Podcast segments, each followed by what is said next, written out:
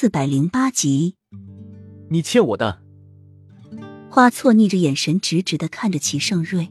这三年来，他为了他做了多少事？没有他，他会那么轻易的坐上这个皇位吗？齐盛瑞愣住，花错理所当然的眼眸又突然变成了恳求。花错抱住自己的身子，像个孩子一样。我只是想有个人陪我说话，给我点温暖，让我的心不至于那么痛，不再那么冷。我真的觉得自己好另类，这个世界根本就不属于我。花错说到最后，竟哭了出来，越说越悲伤。齐盛瑞一下抱住花错瘦弱的身子，花错的痛他都知道，他曾经也是被大家当成异类看待的。所以他们两人才会那么的惺惺相惜。花错，我小时候也经常被当成另类，我心里也很难受，真的很想问问老天为什么会把我生成这样。你不知道这么多年我是怎么熬过来的，我至今都被人称为妖孽，不仅仅是因为我长得妖孽，重要的是我生来就带有一种异能。他们将我的母妃烧死了。我很小的时候就没有了母妃，父皇也不管我。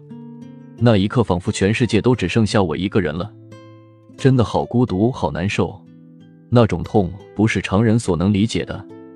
但是你比我要好多了，你有父皇母后，生下来就被立为太子，多少人把你捧在手心上，国家又是个大国，基本上你什么都不用愁。但是我有如今，都是我自己千辛万苦得来的，从中我付出了很多，我是暴力残酷，但是这都是他们逼的。你以为我当上皇上很快乐吗？其实我最想要的不过是平常人家的亲情罢了。花坐在齐盛瑞的怀里，静静的倾听他的诉说，哭泣的声音也渐渐小了很多。说起来，他的确要比齐盛瑞幸福的多。他从小都有人疼着爱着，父皇母后又是那样的宠他。每个人都不是完美的，上天也是公平的，让你得到一些东西，必定会让你失去一些东西。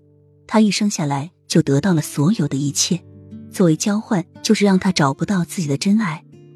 如果可以，他真的很想和老天交换，权位、名利这些他都不要，他只要一个简简单单的爱情。